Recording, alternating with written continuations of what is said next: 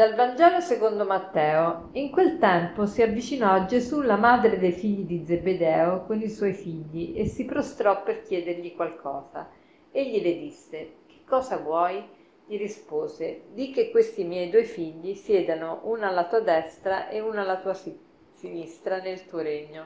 Rispose Gesù: Voi non sapete quello che chiedete.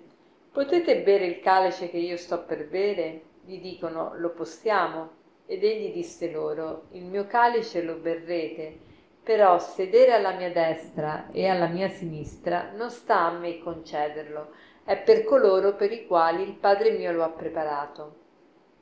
Gli altri dieci, avendo sentito, si sdegnarono con i due fratelli, ma Gesù li chiamò a sé e disse, voi sapete che i governanti delle nazioni dominano su di essa e i capi li opprimono ma voi, per voi non sarà così.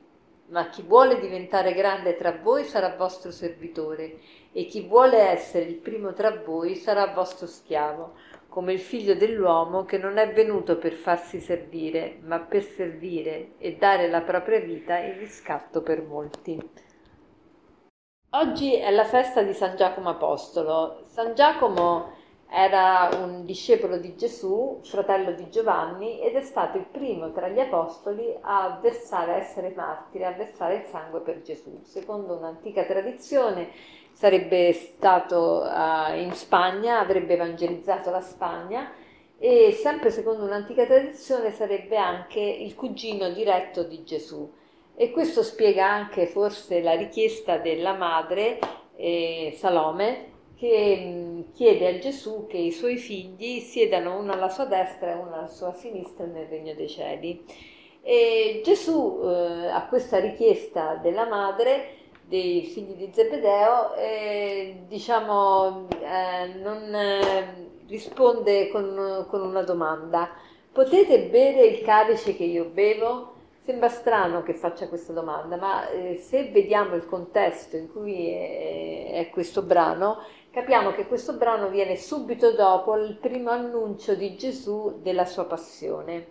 E quindi molto inopportuna la richiesta della madre. Appena Gesù ha annunciato la sua passione, la mamma di, di, Giacomo e Giovanni chiede: Possono i miei figli sedere alla tua destra e alla tua sinistra? Ma come io ti sto parlando della mia passione e della mia morte e tu stai a pensare al prestigio.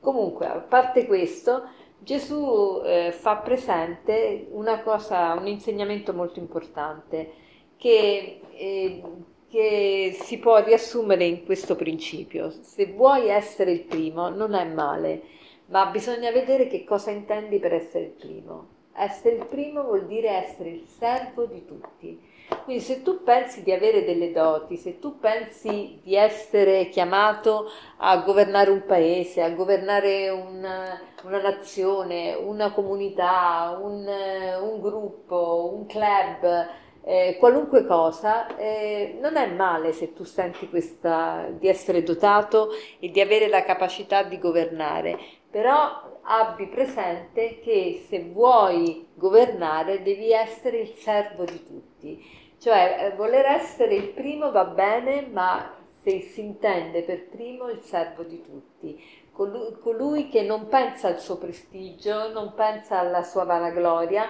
ma pensa al bene invece delle persone che gli sono affidate. E questo ovviamente con l'aiuto di Dio, con la grazia di Dio, ma anche sì, sicuramente con la propria volontà, cioè ci vuole la volontà che ti fa grande e è quello che eh, diciamo distingue l'uomo, un uomo da un altro uomo. E allora quale potrebbe essere il proposito di oggi? Il proposito di oggi potrebbe essere quello di vedere ma io a, chi, chi mi è stato affidato prima di tutto, sono magari il padre di famiglia, madre di famiglia, oppure sono in una scuola, sono un professore, quali persone mi sono affidate, quale, ho qualche ruolo di, di governo, di, di, di eh, leadership, ecco, eh, devo eh, sicuramente eh, cercare di servire gli altri e non servirmi della mia posizione per il mio prestigio personale.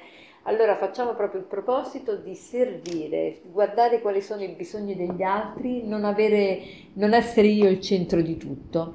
E per concludere vorrei citarvi questo aforisma che dice così. Questo aforisma è di Sant'Agostino. Vuoi essere un grande? Comincia con l'essere piccolo. Vuoi erigere un edificio che arrivi fino al cielo? Costruisci prima le fondamenta dell'umiltà.